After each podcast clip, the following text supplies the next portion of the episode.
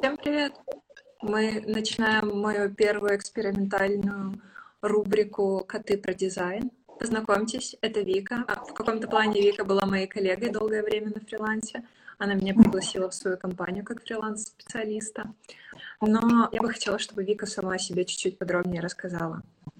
Всем привет, Маша. Очень рада участвовать в своем эксперименте. Я уверена, что он пойдет дальше. Так, э, на данный момент я дизайн-лид в компании Steel Kiwi. Это одесская аутсорс-компания. Хотя внутри компании очень много аутстафа на продукт. Сама я в дизайне уже ну, скоро 9 лет будет, аж страшно представить эту цифру. Эм, да, в Kiwi я уже два года будет в августе два года. Вот. Даже не знаю, что еще рассказать. Я могу уйти в глубокую биографию, но на данный момент ситуация обстоит так. Также я преподаю дизайн в школе э, дизайна Points. Опять же, Одесская школа — это бывший прожектор. Да, это важно уточнение. Многие сейчас путают. Блин, ты начинала, когда еще не было фигмы. Чем ты пользовалась? Это, конечно же, были времена фотошопа, но на самом деле мне повезло быть на стыке. То есть, когда я изучала дизайн впервые, это было в Академии Шаг, тогда был, конечно же, только фотошоп, только он и существовал. Но я не успела как следует присесть на фотошоп, то есть я использовала его в качестве хобби. Я немного подрабатывала ретушером, был у меня такой период в жизни. И когда я уже заинтересовалась дизайном реально, то тогда уже было зарождение скетча, и я в фотошопе проработала, ну, ну, совсем немножко я в фотошопе проработала. Э, когда я уже пришла работать в Автодок, мне сразу же вручили Mac. Тогда была единственная альтернатива — это скетч. И я уже сразу серьезный дизайн начала делать именно в скетче. Ясно. Я, кстати, тоже начинала на стыке. То есть только-только зародилась Figma, но она была очень непопулярна, и все предпочитали скетч. Ну, типа, да, да. что только скетч, только для Mac а. И эм, Хотя я тогда не понимала вот этого. Я до сих пор не понимаю, почему скетча нету на Windows. Это для меня какая-то э, загадка, чего они так не, э, не любят Windows дизайнеры. Ты училась в Шаге, да?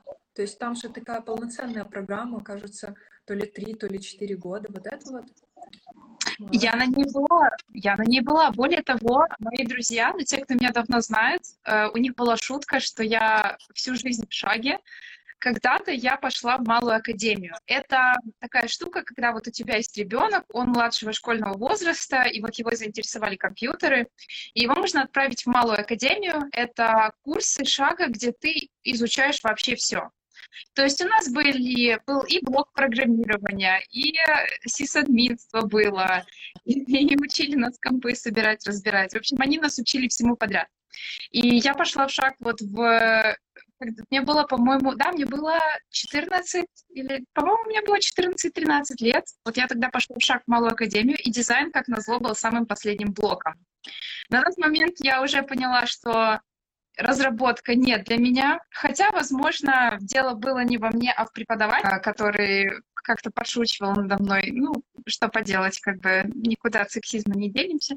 Но когда пришел блок дизайна, я поняла, что вот, это оно. И я тогда же узнала, что в Праге есть вот этот огромный курс на несколько лет. Тогда альтернатив просто не было. Не было просто курсов айтишных в Одессе по дизайну. И я пошла туда и там мучилась, конечно, годами, и Это было довольно интересно. Э, огромную тайну раскрываю на этом подкасте. Если диплом Малой Академии я получила, то диплом ЧАК я так и не получила. То есть я пишу у себя в резюме, типа, вот, я действительно прошла до самого конца, и у них не такая система, что ты вот э, учишься и параллельно начинаешь делать диплом. Ты выучил все блоки, и тут они такие, у тебя типа полторы недели на диплом. И я тогда в универе была, у меня были экзамены курсовые, и что-то как-то оно все не получилось у меня. Так что формально диплома Шаговского у меня нет. Ну, а, сколько это... раз у тебя его спрашивали? Ну, раскрою еще один секрет. Ни разу не спрашивали, ни разу. То есть я говорю, что я училась на, ну вот на вот этом профессиональном дизайнерском курсе два с половиной года, но как-то вопрос был, типа, а диплом ты написала? Ну, я думаю, что люди не предполагают, возможно, они даже не знают, что там было такое понятие, как дипломная работа. Ты когда какие-то курсы курсы проходишь по дизайну, особо тебя не спрашивают диплом, но это, кстати, очень важно для новичков, потому что я много интервьюирую новичков, и, допустим, вот они приходят на вакансию джуна или интерна, и они говорят, у меня нет работ, но при этом они говорят, что они учились на каких-то курсах, вот у них резюме написано. В таких случаях я сразу говорю, а покажи дипломную работу. Очень часто такая ситуация, что люди недооформили ее, или стесняются, или еще не выставили на Behance. Это можно спросить. Вот это я лично часто спрашиваю, чтобы посмотреть хоть на что-нибудь, что человек делал. И довольно часто люди меня позитивно удивляют этим дипломом. И что люди подаются без портфолио к вам? Часто? Э, на позицию интерна, ну, как бы понятно, но даже на позицию джуна без портфолио это очень плохая идея.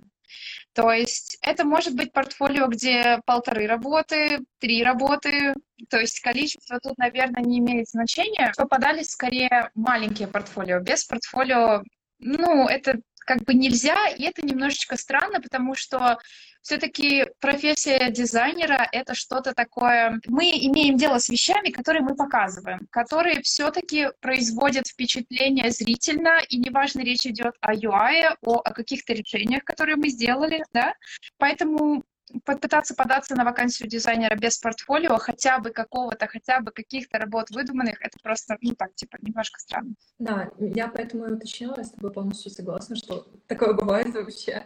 Вот, но в целом, вот ты сказала, что подаются там вот с дипломами курсов. А когда я начинала, большинство ребят вообще были самоучками, но сейчас мы живем, переживаем, точнее, такую эпоху, где у каждого блогера, если не свой собственный курс, так точно чек-лист, Четыре года назад нормально было самоучкой, а вот как ты думаешь, сейчас самоучки есть шанс начать карьеру в дизайне или такое? Для меня это тема философская. Вот я и мой лучший друг, мы художники, и мы иногда собираемся по выходным, чтобы порисовать. И мы какое-то время назад начали обсуждать такую тему, почему люди значит, становятся художниками. Не в, не в плане там известными художниками, а в плане как постоянно рисуют, им это нравится, и вот они это делают, у них это там условно успешно получается.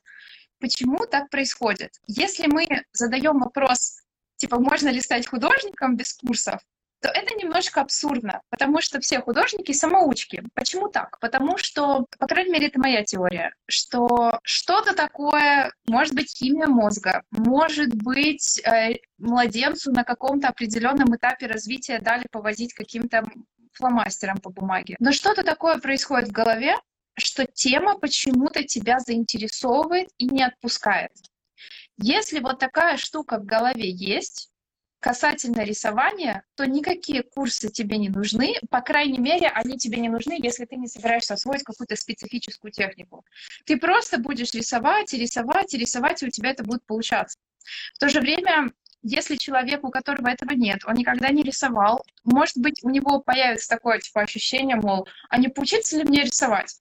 Он может пойти на курсы, там что-то поделать, у него даже будет получаться, но еще ни одного кейса, чтобы человек после этого как-то стал художником, вот как-то на это все присел. Ну, я лично не встречала. Так вот, что я имею в виду. Если у человека есть вот этот активный интерес к дизайну, да, это как интерес к компьютерам, когда вот тебя вот оно заинтересовало, и ты там компы разбираешь, ты учишься там, пытаешься понять, что такое, да, вот здесь виндой дефрагментация диска и так далее. То есть если вот тебя это заинтересовало, никакие курсы не нужны, вся инфа в интернете, нужно только желание ее достать. И вот такие люди легко становятся дизайнерами. Если же у человека этого нету, и он такой, типа, хм, там, типа, войти, войти, то без курсов он не справится. Э, при этом, если он пойдет на курсы, то выйдет ли из этого дизайнер, ну, это тоже как бы ситуативная ситуация, потому что после курсов тут есть такой негативный эффект, что тебя бросают сразу в прорубь типа, все, мы тебя как бы, выходи из э, детского садика, все, ты уже во взрослой жизни, знаешь, типа, из 13 в 30, вот сейчас жизнь в твоих руках, делай все, что хочешь. И вот тут, э, ну, как бы, к сожалению, если ты не успел наработать вот это желание разобраться, углубиться, классно сделать, то, скорее всего, ничего не получится. И тут я рекомендую, чтобы этого избежать, вот сразу после курсов, а еще лучше, пока учишься, сразу пойти куда-то на интернатуру, просто чтобы этот запал не потерять. Вот такое у меня к этому отношение.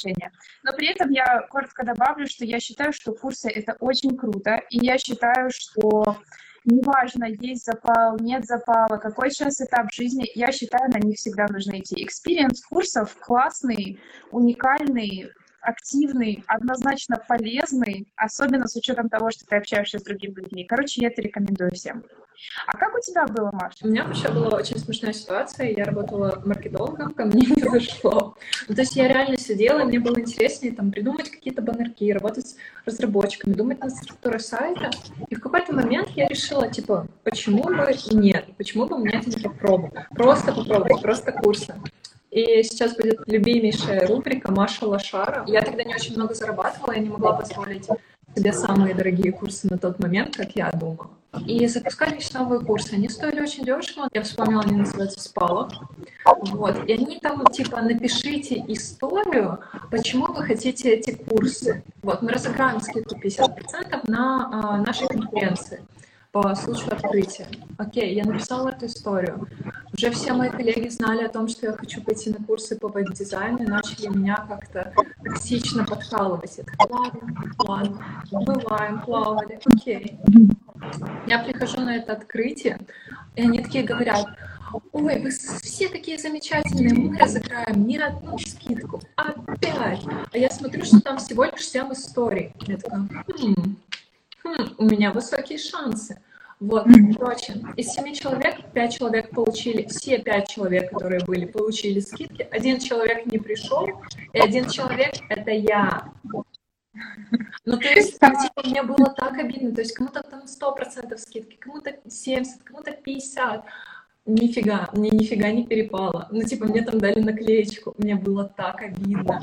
Это такая тупая ситуация. Я до сих пор, я, когда они закрылись в Одессе, я, я поставила лайк тому посту. Типа, я реально обрадовалась. И я была настолько злая, я подумала, блин, может быть, это как знак вселенной, мне не стоит учить дизайн. А еще в Одессе были только Мобиус и прожектор. Я выбрала прожектор, потому что они были ближе к моему дому. Ну, вот просто, чтобы вы понимали весь мой спектр выбора курса. Ну, типа, когда мне пишут, как выбрать курс, я, конечно, могу сказать, ну, типа, вы там посмотрите на Google Maps, что к вам поближе к дому, к работе. Но на тот момент прожекторы не стоили ну, довольно мне тогда ну, не сильно посильные деньги. Я работала с ребятами самоучками, но большинство из них, они были либо когда только зарождался Рунет, либо те, которые пришли из рисования. То есть те, которые грековку заканчивали или какое-то художественное образование получали. У них все равно была какая-то наработка до этого. Они не прям пришли с нуля. Они просто имели художественное образование и реализовывали его в вебе. Но э, в целом я согласна с твоим мнением, что надо иметь какой-то запал внутри, вот этот вот спалах, да. чтобы эта профессия нравилась, чтобы она привлекала. И сейчас очень популярны ребята сразу после курса выйдут на фриланс. Но я не знаю, я вот вспоминаю свои работы после курса. Они... Нам, нас предупреждали, что мы на них взглянем, уже с ним все удалим. Я такая, блин, да, оно такое красивое, не буду это удалять, оно классное. Все так и будет. Вы удалите все. Вы заботите это как страшный сон. У меня было хуже после курсов э, в шаге. Э, на тот момент еще UI UX, об этом никто не знал, по крайней мере, в нашей деревне. И самой сложной стезей дизайна был брендинг, потому что это там не баннера рисовать, там, да, а это нужно вот там брендбук нарисовать, это все техническое, это все печать. И я подалась в брендинг, и я помню, что есть такой сайт, как же он, то ли 99 дизайн, то ли что-то такое. В общем, там был смысл, что это как биржа, как Upwork, но немножко другая. Там заказчик размещает, например, мне нужен логотип с лошадью. И дизайнеры все постят на него варианты, то есть уже готовые. То есть он ждет, пока запостятся готовые работы, и если какая-то работа ему понравится, он захочет исходники, он должен будет заплатить, и выигравший дизайнер получит деньги. Там, по-моему, даже есть какая-то такая система, что если он не может отказаться, то есть он обязан на кого-то согласиться, но тут я точно не уверена. И я помню, что я зашла на тот сайт, думаю, ну вот, я брендер, значит, я буду логотипы делать. И я запостила логотипы на первые там три какие-то поста, и тут мне приходит сообщение от этого сервиса. Мы, значит, проанализировали ваши работы как нового участника, и мы, короче, банким вас на год. Наша, наша платформа да, банит вас на год, потому что, типа, вам нужно набраться опыта, вот вы этот год, короче, поучитесь, и вы к нам возвращаетесь. Ох, я тогда, конечно, мотивация упала вниз. Но это была моя самая первая попытка работы после стартовских курсов, и я тогда, конечно, ну, подрастроилась. Хотя, честно говоря, я смотрю на эти работы сейчас и понимаю, что да нормальные работы. У меня нет ощущения, что вот мне прям от них противно. Хотя, возможно, я просто очень плохие работы с компанией Точно уже не знаю. Память такая штука, что что захочет, что в ней останется. Так что, может, я и правильно сделала, я уже не помню. Но брендером я не стала, что хорошо, потому что узнала про UI UX, и потом пошла на курсы лиц, и курсы лиц были обалденными. Они мне такой шикарный старт дали. Может быть, поэтому у меня такое, ну, такая любовь к курсам по крайней мере, офлайновым с людьми, как не горько говорить это в текущей ситуации с коронавирусом. Mm-hmm. Вот. Но я успела сделать пару прикольных логотипов до блестящего завершения своей карьеры бренд-дизайнером. Я, в принципе, довольна. Некоторые используются и по сей день. Что за курсы по UX были? Это были курсы э, Львовской дизайн-школы лиц. Они попробовали открыть филиал в Одессе. Как я поняла, филиал закрылся после пары потоков, но это было просто восхитительно, потому что я познакомилась на этих курсах с прекрасными людьми. Это были единственные курсы, по крайней мере, которые я знала э, именно по UX-дизайну. И многие, парочка известных э, в Одессе дизайнеров тоже учились на этих курсах э, просто потоком раньше. В общем, эти курсы отлично, отличное дело сделали, классные были курсы, но их больше нет. Круто. Кстати, на них преподавателем был дизайнер из Halolab, да, Артем. Он был у тебя на интервью, да? Нет, нет, к сожалению, его не было. Я планирую добраться до Halolab и поприглашать оттуда людей, как только найду денежки на выпуск. Надо, кстати, я должна постить сейчас в паблик пару вопросов, посты, типа вот, нужны деньги, без них не будет нового выпуска, но не могу, прокрастинирую, страшно, сложно это дело. Ну, никогда такого не делала раньше, но, но надо. Какой составим план для ребят, которые только хотят начинать дизайн? Я могу рассказать э, свой опыт. У меня был созвон с ментором. Там была очень классная фишка, которую он мне рассказал, что открыть где-то три вакансии, которые тебе нравятся, которые ты там лет через пять будешь работать, но ты мечтаешь в них работать. Amazon, Google, неважно, или какая-то дизайн-студия. Вот просто открыть их вакансии, посмотреть, проанализировать, что они требуют какие там навыки, какие инструменты. А в целом понять, что ты сейчас умеешь. То есть если ты полный ноль, только пришел в дизайн, умеешь открывать Photoshop, окей, понятно, значит, либо пойти на курсы, опять же, какие поближе к твоему дому, понять, какие нужны навыки, инструменты, идти к этому, и когда у вас уже будет первое CV, резюме, да, и когда у вас уже будет первое резюме, опять же, просто пооткрывайте вакансии, я даже советую вакансии, если вас куда-то пригласили, повыписывать ключевые слова из них, это вообще мне сто, сто раз помогло пройти скрининг у HR, говорить какие-то вот слова тупо на английском, которые там были написаны, и вам советую. И портфолио. Я согласна, что портфолио надо, то есть не стесняйтесь его. Ну да, вы там в дальнейшем его, грубо говоря, спрячете, но портфолио это важно. У меня был маленький опыт э, интервьюирования дизайнеров, я помню, что я себе даже толком не открывала. Я открывала вот сразу портфолио И, пожалуйста, mm-hmm. никогда, никогда в жизни не отправляйте портфолио на Google диски картинками. Это было просто oh, смотреть. Я скачивала. Я скачивала. Типа, если вы там стесняетесь на Behance выкладывать, сделайте как... Сейчас очень много вариантов сделать личный сайт. Вариантов сейчас тьма. Но да. Google Диск, Dropbox нет.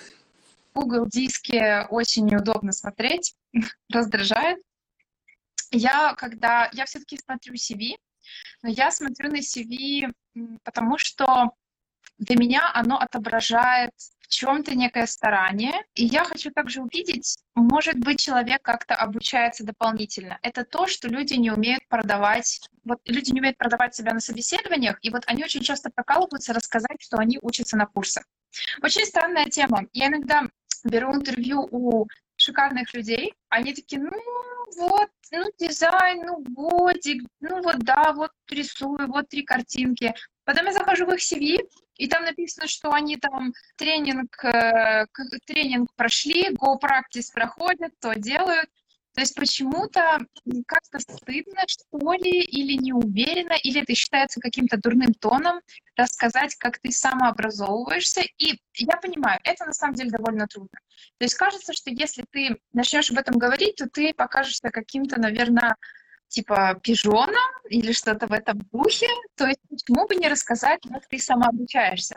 Но это сложная задача. Если любого человека вот так выхватить и сказать, а вот расскажи, как ты сама обучаешься дизайну? Далеко не каждый профессионал сможет сразу выдать. Эм, значит, я регулярно прохожу курсы. Я подписан на такую-то книгу дизайнера. Я подписан на дизайнерский дайджест, чтобы получать информацию в мире дизайна каждую неделю вот, вот в этом плане CV э, помогает человека раскрыть и, в частности, задать ему какие-то вопросы на собеседовании.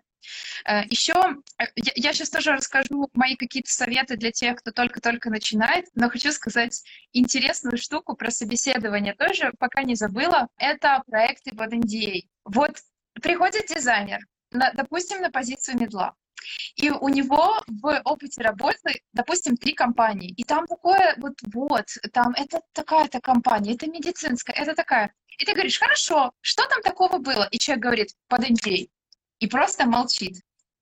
И ты ему, ты что, ну, а можешь рассказать, ну, хоть немного, хоть так, в общих чертах, чтобы просто понимать, какой у человека опыт, он на каких платформах умеет дизайнить, знает ли он гайдлайны, работал ли он с разработчиками, да, это была одна команда, несколько, нет, типа NDA.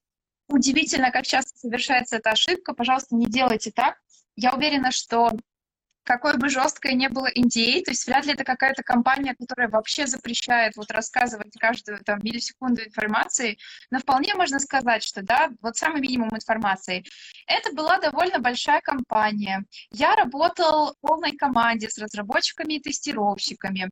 Мы работали там на мобильных платформах, делали web app, делали веб-дизайн, то есть вот, вот такие вещи рассказать, чтобы человек понял вообще, что ты умеешь и с какими сферами ты умеешь работать. Просто очень частая ошибка, меня очень она удивляет, и я очень хотела о ней сказать, пока я помню. Теперь про э, советы совсем-совсем новичкам. Мне очень понравился, Маша, твой совет про, ну, вернее, не твой, а ментор, э, про то, чтобы взять три вакансии и выписать оттуда что-то и взять их как цель. Потому что очень легко сбиться с пути, когда ты занимаешься каким-то саморазвитием. Э, очень легко уйти куда-то в сторону и перестать реально работать вот да, как бы над собой, начать какие-то курсы страны и так далее. Короче, первое — это посмотреть примеры cv Посмотреть примеры cv посмотреть, к чему нужно стремиться, что сейчас принято и так далее. Понять, чего тебе лично не хватает для опыта. Второе — это изучать теорию. Хотя, Маш, я, наверное, слишком крупно взяла. Давай ты мне уточнишь вопросы, то я сейчас как разойдусь и начну рассказывать, как просто с нуля дизайнером стать. Неплохо. Я думаю, мы тут все за этим и собрались, как стать с нуля дизайнером. Первый шаг какой? То есть вот, привет, я ноль лет в дизайне, пожалуйста. Я там погуглила про дизайн, чем отличается UX от UI. Мне кажется, это уже отличное начало. Достаточно, чтобы становиться фрилансером. Тут первый шаг — это выбрать, какое направление тебе больше нравится. Сейчас я говорю про веб-дизайн slash mobile дизайн под приложение. Брендинг. График. Брендинг. Э, график. Брендинг, ну, брендинг. Э, я уже так давно была брендером, не знаю, что нужно сейчас, чтобы стать хорошим бренд-дизайнером. Наверное, то же самое, что нужно, чтобы и стать дизайнером интерфейсов, а именно перерисовки. Это золотой стандарт. Но можно начать даже не с перерисовок. Я скажу первый шаг, который я сделала, э, когда я поняла, что я хочу интересоваться темой интерфейсов. Первым моим шагом было, когда я поняла, что я интересуюсь интерфейсами, это Daily UI Challenge. Маш, ты слышала про него? Да, я даже подписана, они мне присылают до сих пор мейлы. Но я его не проходила. У меня был период, когда я сама для себя придумала пять идей для трипла и сама их отрисовала. Я не могу сказать, что получилось классно. Но это ну, был да. очень интересный опыт, я его вам тоже рекомендую. Вот. Да, Daily UI, мне кажется, отличная штука, потому что первое, эм, поначалу человек, который хочет стать дизайнером, он же не представляет, сколько ему нужно прочитать, да, чем меньше ты знаешь, ну, человек не представляет, сколько он не знает и сколько ему нужно учить. Он хочет сразу что-то рисовать, сразу попробовать себя. Поэтому нужно начать с перерисовки. Вопрос перерисовки такой. И вот Daily UI это был в свое время ответ на этот вопрос. Это список задач, которые тебе нужно делать каждый день. То есть день первый нарисовать логин-форму, день второй нарисовать калькулятор. В частности, кстати, там есть как веб-дизайн, так и брендинг. Можно заодно почувствовать, к чему больше лежит душа. Самое лучшее — это то, что вот ты начинаешь день первый, ты в Behance, Дрибле вводишь в поиски день первый и видишь, как другие люди выполнили это задание. И это уже очень мощная практика, потому что Хороший дизайнер — это дизайнер, который знает много способов, как решить какую-то задачу. У него мозг нагружена масса примеров, да. Эм, часто, когда просят дизайнера объяснить, почему он сделал дизайн именно так, можно, ну, можно растеряться, потому что как объяснить тот факт, что ты вобрал в свой мозг кучу примеров, мозг как-то там сам их переработал и родил тебе решение, да, это как объяснять, как интуиция работает. Вот, и вот это Daily UI дает отличную возможность все попробовать и позаниматься перерисовками. Если Daily UI не вариант, то, ну, всегда это перерисовки. Вот всегда э, смотри, находить какую-то классную работу и пытаться ее повторить. Это так замечательно влияет на опыт дизайнера, я даже не могу это передать. И я бы сказала, веб-дизайн предпочтительнее для старта, потому что в веб-дизайне ты просто рисуешь, что хочешь. Ну, то есть, хорошо бы, конечно, про колонки знать, но ты просто такой выучил колонки и накидал, накидал, накидал. А в ап-дизайне очень часто, когда мне показывают портфолио джуниор-дизайнеры, у них есть какие-то старые работы по мобайлу, и ты видишь, что человек как бы на тот момент гайдлайны не понимал вообще. Еще хуже, если он в тот момент работал на реальной работе, и он там где-то заставил разработчиков сделать лучший кастом, и эти знания закрепились, и все, это будет очень сложно.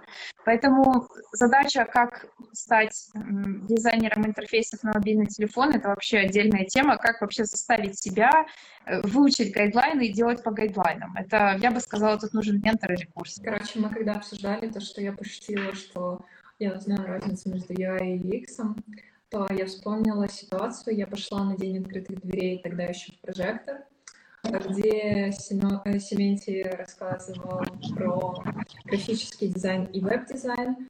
И я тогда поняла разницу, что как будто графический дизайн — это если ты вообще полный ноль во всем, а веб-дизайн, если ты хоть умеешь открыть Photoshop. И, типа, я тогда очень-очень глупой была, и я просто хочу сказать, что это нормально чего-то не знать, это нормально что-то путать, особенно если вы полный ноль это ненормально над чем-то смеяться, но чего-то не знать, это нормально, спрашивать вопросы, это тоже хорошо. То есть вы не узнаете какую-то информацию, если вы будете бояться что-то спросить. И очень долгое время у меня была самая главная проблема, это даже не критика, а подойти к моим коллегам-дизайнерам, которые более опытные, потревожить их и попросить фидбэк. Вот у меня это было очень долго, самым тяжелым пунктиком. Уже когда я с ними более-менее подружилась, разговорилась и прочее, мне уже стало легче. Но это было прям самая сложная часть. А это важно. А это важно. Вообще взаимодействие дизайнера с другим дизайнером — это очень важный навык, и он непростой. Это как отращивать новую руку, да, это как контрол фрику сказать, что теперь ты отдаешь контроль. Вот в аутсорсах, да, вот у них есть такая тема, что в основном там один дизайнер на проекте. Оно, вот эту руку, если ты не наработал, то можешь уже не наработать. И важно, когда есть с кем обсудить. В общем, это здорово, когда есть второй дизайнер. Хотя бы ментор, хотя бы какой-то чат. В общем, надо тренировать навык, скидывать свои работы на фидбэк. Это, это серьезный, важный навык, который, в общем, это тоже целая тема. Раньше я шутила над своим мужем, у которого каждый день по 5-6 митингов, типа, боже мой, когда ты успеваешь работать? Сейчас я тот самый человек, у которого по 5-6 митингов, где мы чисто обсуждаем что-то. Я пишу миллион вопросов своим коллегам. Мы обсуждаем миллион вопросов во время разных митингов. Типа иногда мне говорят, Маша, это не тот митинг. Будет следующий митинг для этого вопроса. Я такая, окей, хорошо, продолжаем. И мы плавно подошли к теме про soft skills. То есть я на полном серьезе считаю, что самый главный, главные soft skills дизайнера, первое, это работа с другими людьми. Ну, то есть это не только про дизайнеров, но и про разработчиков. Ваша, а, ваша работа, она не заканчивается на там, последней правке фигмы. Вам обязательно еще потом надо будет проверить по 10 раз, потому что вы нарисовали одно, получится может совсем другое. Важна кооперация дизайнера, проверка дизайнеров, что получилось. Второе — это критика. Есть я знаю, это очень тяжело. Вы просто со временем научитесь. Я не знаю, как, например, у тебя было, но у меня в какой-то момент была самая трешовая критика, после которой, ну, типа, мне там, если что напишут, это вообще... У меня была клиентка, которая написала мне, боже мой, в Google блоке на 8 страниц правками одной страницы, одной страницы. Она еще написала, типа, Маш, ну сейчас вот уже нормально, но я там пару правочек добавила, там куча скриншотов, куча текста было, вот пару правочек. Я после этого как открыла, как почитала, э, гифка, где двигают унитаз под руководством, вот я прям так себя и почувствовала. Да, к сожалению, клиенты часто переходят вот это двигание, и это частая проблема дизайнеров. То есть как, как с этим работать, что делать, если клиент э, не хочет слушать там, да, твое мнение и начинает двигать твою руку, суровая реальность профессии дизайнера в том, что дизайн многим кажется субъективным, то есть вот они же видят картинку, и они хотят эту картинку подправить под свой какой-то вкус. Причем дело не в том, что вот им прям очень не нравится или ты им не нравишься. Вот это как грамматический нацизм. Когда человек видит ошибку, какую-то проблему или то, что его мозг считает проблемой, например, цвет, который ему не нравится, ему выстреливает стрессом мозг, он э, хочет ее исправить, он чувствует побуждение. И когда я это поняла, мне стало гораздо проще с любыми отзывами клиентов, э, отзывами там разработчиков или кого угодно, потому что люди просто видят картинку, они просто выстреливают тем, что они думают, не особо там задумываясь, там обидно тебе или нет. И это, я научилась относиться к этому как к научному эксперименту, да, то есть вот их мозг на работу отреагировал вот так. А что я могу сделать? То есть как эту систему могу сломать, да? Это как компьютерная игра, где ты пробуешь разные подходы, чтобы в итоге пройти уровень, да? То есть ты, ты, ты смотришь, вот заказчик, для меня это такой кайф, когда заказчик говорит, ну вот как-то оно какое-то вот, вот как-то оно как-то грустно. И далее я начинаю чисто интуитивно, хотя это на самом деле является прямой рекомендацией, что делать в таких случаях, начинаю спрашивать, а что это значит, а почему, а почему, да? Это как когда вот человек говорит, ну я не люблю авокадо, и ты его начинаешь спрашивать, а почему, а почему так? И там оказывается, что там на самом деле куча ситуаций. Я когда-то попробовала его в детстве, потому что меня угостил человек, который мне не очень нравится, он меня принудил, мне показалось, что оно невкусное, вообще попробовала в детстве. То есть на самом деле это, кстати, такой оф-топ, когда кто-то заявляет, что ему что-то не нравится. Это может быть как сложная тема, так и абсолютно простая, типа как почему не нравится серый цвет. Скорее всего, это не просто так. Почти всегда это не просто так. И интересно до этого докопаться. Так вот, для меня большой кайф, когда заказчик говорит нечто такое вот воздушное, и я пытаюсь подобрать ключ и сделать то, что соответствует его ожиданиям. Я больше не чувствую ну, такой фрустрации от этого. Хотя, по правде говоря, у меня давно не было таких ситуаций. Вот сейчас, кстати, у меня на, на другом проекте, на котором я там помогаю, очень легендарный заказчик, вот эта вот штука вернулась, мне интересно, как я буду с этим работать. Вторая тема которую новички могут не знать, но было бы здорово, если бы эту тему кто-то до них доносил. Это то, что абсолютно нормально быть неправым, но, скорее всего, вы будете очень много неправы, когда вы только начинаете. И тут важно выстроить к этому правильный mindset, относиться ко всему с любопытством. Вот это то, чего не хватает э, вообще людям, в принципе, да, то есть вот э, тебе говорят, что неправильно, некрасиво то, вызвать интерес. То есть почему так? Я э, попала в Autodoc, когда я еще училась на курсах лиц, я еще была тогда зеленая с точки зрения интерфейсов, а там было приложение на 5 миллионов пользователей. То есть меня тоже сразу попала в такую же жесткую ситуацию. Я помню, что я мне много не нравилось, эм, мне там давали правки, мне там много чего злило. Больше всего меня злил маркетинг, на самом деле, в том смысле, что вот ты делаешь какой-то дизайн, а тебе говорят, а теперь сделай огромный красную кнопку и такой огромный баннер про нашу акцию. Прошли годы, и я поняла вообще этот mindset, да, вот чем они руководствовались. Я это разгадала как ключ, я это поняла, и вот тогда мне пришло понимание, сколько раз я была не права и сколько усилий на самом деле потратили люди, чтобы донести до меня свою точку зрения и свое видение. И единственная правильная стратегия, когда как-то критикуют, да, не, дают фидбэк или как-то говорят, что вот что-то не так, это проявить любопытство, и попытаться докопаться до истины и понять, потому что все остальные стратегии, они просто не работают. Исключение составляет, конечно же, toxic feedback. Ну, то есть, типа, если человек себя ведет грубо, то тут надо проявить стержень и сказать, что мы тут как бы работаем вместе, и, пожалуйста, ассертивное общение туда-сюда, поэтому можете, пожалуйста, в пунктах расписать, и давайте обойдемся без ну, каких-то оскорблений. Мне очень понравилась твоя идея про быть любопытным. Это реально очень классный и правильный подход. И я могу еще раз что чуть-чуть добавить о том, что а, надо понимать, что критикуют не лично вас, вот то есть надо научиться разделять вас и работу. Вы можете получить максимально токсичное сообщение, типа говенное говно в говне под говно. Реально, у меня вот в таком вот стиле в дизайн-студии было очень много ответов, и обычно, типа, менеджеры должны были смягчать, но менеджеры были ленивые, просто пересылали сообщения. А, с одной стороны, это было очень обидно, но с другой стороны, я научилась четко разделять, что, типа, если что-то не понравилось, это значит, ну, типа, не я плохой специалист, не я что-то плохо. Да, я провтыкала, но я могу сделать лучше. И второе, со временем я научилась не то чтобы защищать работу, но именно обосновывать. И mm-hmm. очень часто мне кажется, в 80% случаев, когда со мной с чем-то не согласны были, я просто вот показывала, смотрите, вот ваш вариант, вот что я сделала, я внесла ваши правки, но мне не нравится потому-то, потому-то. Если там еще есть какие-то UX-исследования, я добавляю UX-исследования. Одна из причин, почему мне очень нравится работать в продукте, здесь нету вот говно в говне говном с говном, да. Вот.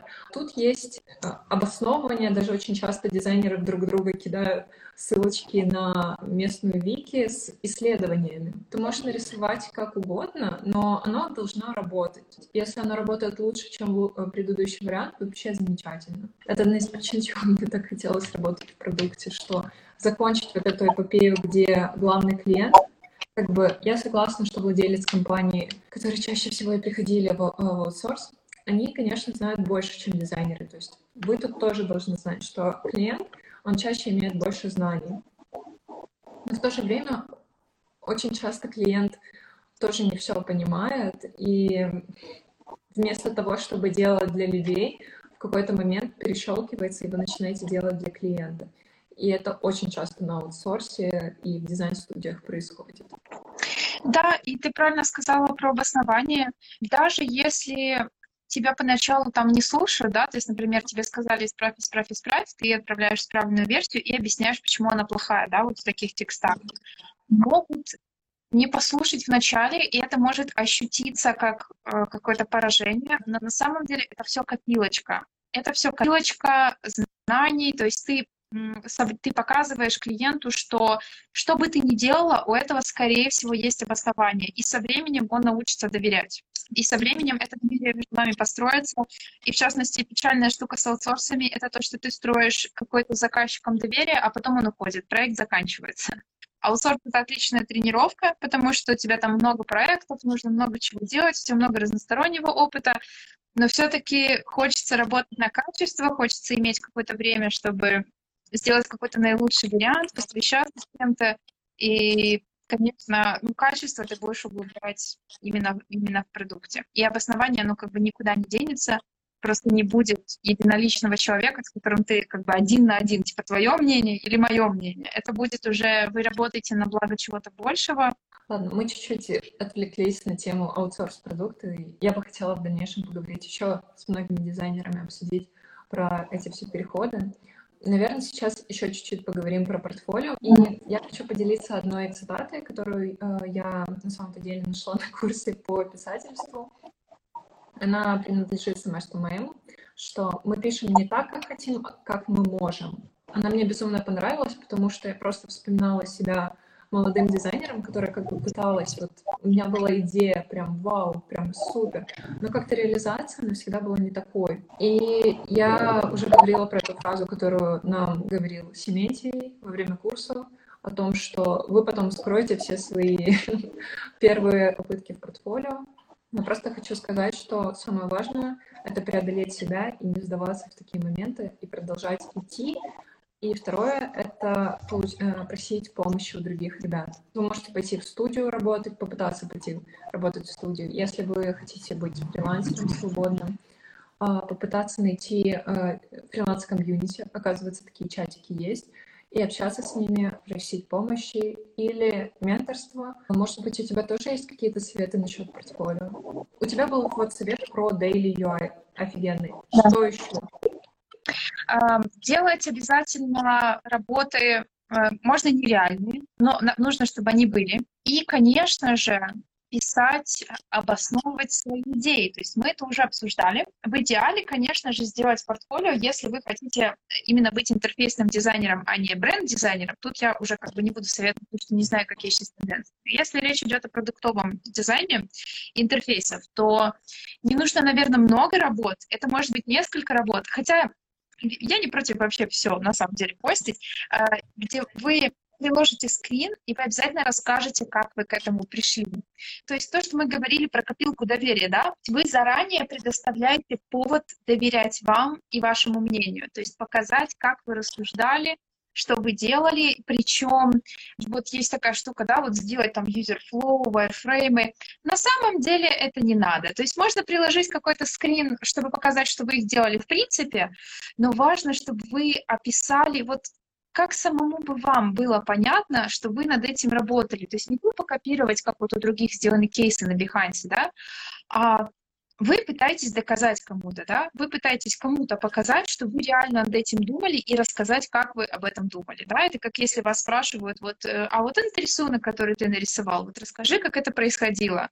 Вы же не будете показывать, да, там список маркеров из магазина или не знаю, там, ссылки на других художников. То есть вы, вы просто скажете, вот, мне понравилась как-то идея вот с единорогами, потому что я люблю разные цвета. И я подумала, там, почему бы и нет. Я выбрал для этого там фломастер с глиттером. То есть описывать, рассказывать, почему вы там вы так сделали. Ну, это, конечно же, важно для UX. И, кстати, не только для UX. Вот. И мини-правило, но крайне важное, знайте про юзабилити, проверяйте текста на контрастность, потому что очень много джунов, которые минимальный, шрифт меньше 12 и бледно-серый цвет, который красиво смотрится на дриблшоте, но человек с проблемами зрения это не прочитает. Я понимаю, что вы джун и вам, скорее всего, меньше 25, но поверьте, проблемы со зрением начинаются уже очень скоро, там, да, после 30 лет. Поднимите руку все, у кого плохое зрение. Да, на самом деле это очень важно, э, что дизайн для людей с ограниченными возможностями, он все набирает обороты и обороты. Обсудили. Первое, э, погуглить что-то, потом найти вакансии, посмотреть эти вакансии, выписать, какие нужны скиллы, программы и прочее. Попробовать свои силы в Daily UI. Хочу поблагодарить тебя, Вика. Это было безумно интересно. Спасибо тебе за твое время, что ты его выделила для нас. И да, надеюсь, до скорой встречи, что это был наш не последний звонок. И тебе спасибо и удачи. Пока. Всем пока.